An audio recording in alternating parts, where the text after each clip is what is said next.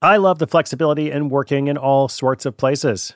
I'm often moving files around, I'm reading my RSS feeds, doing social media, even doing video calls and such while out running errands. So much you can do on your phone these days. But of course, working on the go seamlessly requires a strong network like T Mobile. Shout out to T Mobile, our sponsor. They're America's largest 5G network. So you'll be covered in more places with the 5G speed you need.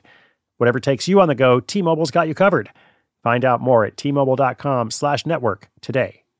Coverage not available in some areas. See 5G device, coverage, and access details at tmobile.com.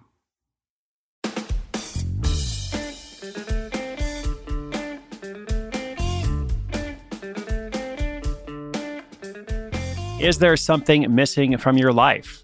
Even if you have a good life, good health, and a good job, you can still find yourself feeling dissatisfied. If you have the sense that something is missing, I think it's important to ask yourself hey, what could that thing be? Could it be adventure? Could it be challenge? Could it be fulfilling relationships? Could it be something in your personal life, your spiritual life? Maybe a sense of purpose and meaning, or maybe it's just something small. Maybe it's just some sense of awareness or enjoyment, uh, something that you'd like to do that you're not doing right now. Well, this is Side Hustle School. My name is Chris Guillebeau. And if you've ever had that sense or something similar, I think it's important to look for that thing, that missing thing, whatever it is, in big and small ways. In fact, sometimes it's a lot easier to look for it in small ways. Because when you have that sense of dissatisfaction, you think, oh, I've got to make this huge change, but I don't know exactly how to do it. I don't even know perhaps what that change should be.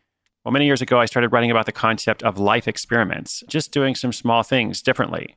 Asking yourself what you'd like to learn about. Asking yourself, like, how would you like to spend your free time instead of just kind of jumping into what you normally do? Asking yourself about that question of challenge and adventure. Is there something out there that you want to do that you haven't tried? Maybe because you're a little bit afraid, maybe because you don't know exactly what the first step would be. Well, the woman in today's featured story begins that search, that search of her own, and it leads to her making a big change, even though she starts with some small choices. But the big change involves her opening an online store, a series of events, and even a physical store in her South Carolina hometown. I'm calling it Speech Pathologist Sells Turkish Tea Towels by the Seashore. And believe it or not, I only had to say that once. Stay tuned, that story is coming right up. When your business gets to a certain size, the cracks start to emerge. I am very familiar with this. Whenever my business grows, you know, things are working pretty well at a very low level or at a mid level. But then the things that I used to do in a day are taking a week. I've got way too many manual processes. And so if that's you, well, guess what? You should know these three numbers 37,000, 25, and 1. 37,000, the number of businesses which have upgraded to NetSuite by Oracle. 25, NetSuite turns 25 this year. That's 25 years of helping businesses do more with less, close their books in days, not weeks, and drive down costs. And one, because your business is one of a kind. So you get a customized solution for all your KPIs in one efficient system with that one source of truth. Manage risk, get reliable forecasts, improve margins, everything you need to grow all in one place. Right now, download NetSuite's popular KPI checklist designed to give you consistently excellent performance absolutely free at netsuite.com/hustle.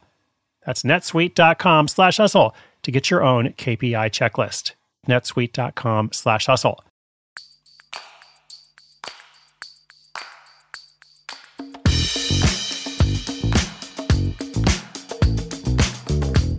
Liz Martin's mom always told her that you should have something to look forward to every day.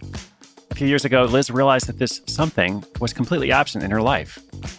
Although she had a rewarding job as a speech language pathologist for a nursing home in Charleston, South Carolina, she also felt a creative void in her life. You see, like many of us have done at one point or another, Liz was working for the weekend. When things got rough, she tried to convince herself that everything was okay. She had a good salary, she felt like she was lucky to have the job she did, but still, when something is missing from your life, it's hard to forget about it. Liz decided to focus on adding little happy things to her daily routine a new journal from a shop she loved, or some fun straws that would add a little color to her drinks. Basically, anything small that could bring a little pizzazz or joy to her day. Something she could look forward to when the hours at work started to get to her. Her mother's words became a mantra, an idea she tried to live by every day. What does this have to do with starting a side hustle? Well, around this time, Liz had a cousin who lived in Turkey. And this cousin sent over a set of Turkish cloth towels to the family in the States. Now, these Turkish towels were extra special. They were no ordinary towels. They were richly dyed, handmade cotton creations. They'd been produced on a loom and they had many uses. Picnic on the beach? Well, bring a Turkish towel to sit on. Whiling away the evening on your front porch with a mint julep at hand? As the sun sets, there's no better way to stave off a chill spring breeze than by wrapping yourself in a stylish Turkish towel. Liz decided to try selling these extra special towels. Using Squarespace, she built herself a website and she named it Charleston Weekender. And the end goal was to sell more than towels. She was going for a vibe of colorful home decor and gifts with the goal of selling many small items that would bring smiles to faces. In the beginning, a Turkish towel cost her roughly $8 each, and she began selling them for $34 each. This price also gave her some leeway to put them on sale from time to time. She also offered them wholesale to local boutiques at double what she paid for them. So she paid $8, she would sell it to them for $16, and this way the stores could also double the price so that they would profit too. Over time, her new online shop filled out to include hand felt soap, canvas bags with Weekender and Escape on them, pencils with Charleston phrases on them, and even a map of Charleston that was a collaboration with a local artist. Not wanting to limit herself to strictly online sales, Liz began to attend markets and pop ups. She found it much easier to sell products like those Turkish towels in person. As her sales increased, Liz felt more and more comfortable weaning herself out of her day job at the nursing home. She first dropped down to four days a week, then three, but by late 2016, she was working just two days a week while dedicating the rest of her time to developing Charleston Weekender. When the nursing home was acquired by a new company, that new company wasn't thrilled with this arrangement. They told Liz she was welcome to work for them full time again, but instead it was exactly the push she needed. It was a great job for a while, but it just wasn't what she wanted to be doing. Had this push not occurred, Liz said she'd still probably be working there part time and never truly taking the leap with her side hustle. The change brought her the perfect opportunity to expand. To start, she focused on two things. Number one, building her Instagram following, something we talked about a few episodes ago in episode, I believe, 515. And then number two, adding more content to her website, including a blog. Liz knew that Instagram was essentially a free way to market her products, so she began to pay attention to what she liked on the platform and what seemed to be working. She realized that professional photos were far and away more successful than phone camera pics, so she had some photo shoots done for her products and then doubled up by explaining how she did them in a series of posts on the new blog. Charleston Weekender has evolved considerably in two years of part time work and now one year of full time focus. These days, it's bringing in anywhere from five to seven thousand dollars a month. In addition to product sales, Liz also gets paid for sponsored social media posts and Instagram classes that she started to help others market their items. She even decided to open up a retail shop of her own. So, what about that sense of something missing? Well, the side hustle turned small business has brought Liz the freedom to travel and reclaim more of her time for herself. Best of all, she no longer feels like she's working for the weekend.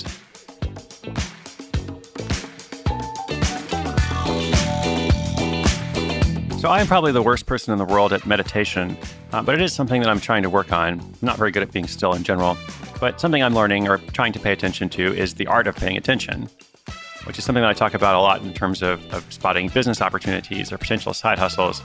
But for all kinds of things in life, like something I'm learning in meditation is just to notice uh, and to note, to kind of like take note of something.